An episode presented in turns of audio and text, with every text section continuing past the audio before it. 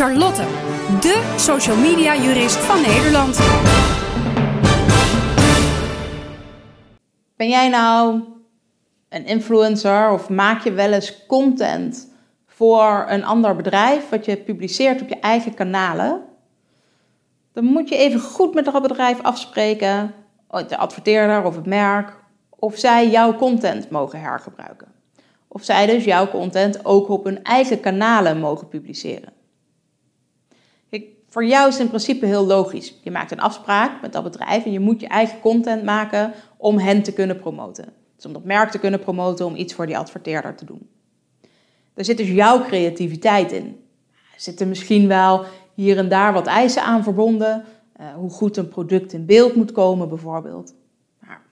Maar, verder moet je juist je eigen content maken, want dat komt het meest authentiek over. Zo'n merk, adverteerder, bedrijf, kan jouw content natuurlijk heel erg goed vinden en dat ook zelf graag willen gebruiken. Er zijn veel van dit soort adverteerders die denken dat omdat zij jouw opdrachtgever zijn geweest, dus omdat zij aan jou hebben gevraagd die content te maken, dat zij dat sowieso zelf ook mogen gebruiken. Dus ze kopiëren je blogpost, ze kopiëren je Instagram-foto om dat op hun eigen Instagram-kanaal te kunnen publiceren. Ze vertonen de video ook op hun eigen website, dat soort zaken. Hoe zit dit nou juridisch in elkaar?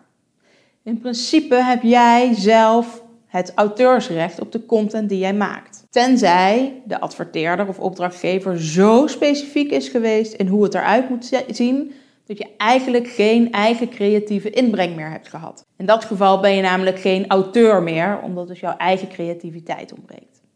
Meestal is daar geen sprake van, dus ben jij zelf de auteursrechthebbende. In dat geval moet je dus afspraken maken over wat een ander met jouw content mag doen die het mag openbaar maken en mag verveelvoudigen. Dat je het misschien publiceert op social media doet daar niks aan af. Natuurlijk, je moet een licentie geven aan bijvoorbeeld Instagram, Facebook, YouTube, Twitter. Maar dat is alleen maar zodat zij dat kunnen vertonen en zodat zij bijvoorbeeld de deelknoppen werkbaar kunnen maken.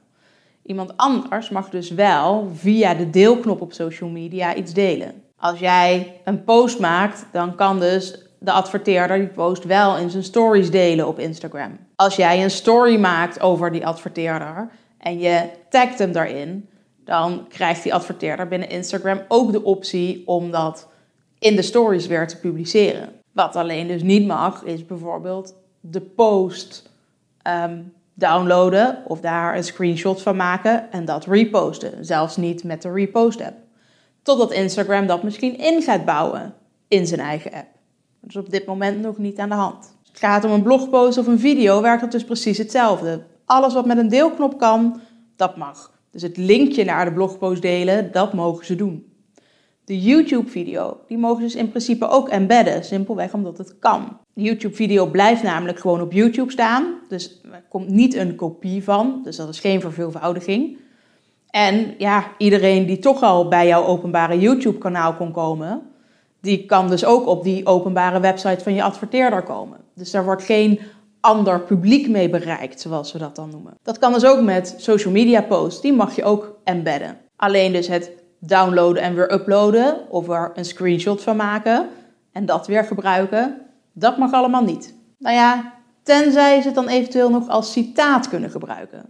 Dan gebruiken ze dus niet wat jij gemaakt hebt, seks zoals het is, maar maken ze bijvoorbeeld een blogpost over hoe succesvol hun eigen campagne is geweest. En dan als voorbeeld laat ze dan een foto van jou zien. Nou, dus wat mag de adverteerder doen met jouw content? In de basis hebben ze overal toestemming voor nodig. Maar ze mogen content wel embedden. Dat geldt bijvoorbeeld voor YouTube-video's en dat kan met alle afbeeldingen van social media bijvoorbeeld met tweets.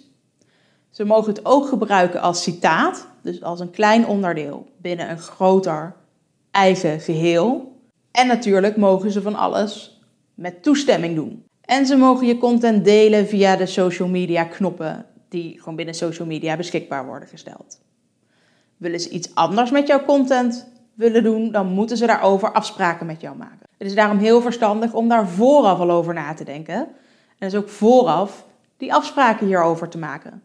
Zo voorkom je dat jij opeens jouw content op de website van de adverteerder ziet staan. Want misschien zou jij jouw content maar twee maanden online hebben staan, maar staat het nu opeens twee jaar op de website van de adverteerder. Dat wil je natuurlijk niet. Dat kun je alleen maar voorkomen door er goede afspraken over te maken. Schenden ze dan die afspraken? Nou, misschien heb je dan wel heel verstandig een boetebeding afgesproken. Heb je nou zo'n contract gekregen van je adverteerder en wil je die laten controleren? Mail hem dan vooral even naar ons. Bied je adverteerder helemaal geen contract aan? Zorg dan dat jij er een aan de adverteerder aan kunt bieden en stel er zelf eentje op of laat ons je daarbij helpen. Heb je hier nou vragen over? Bel of mail gerust of laat een comment achter onder deze video.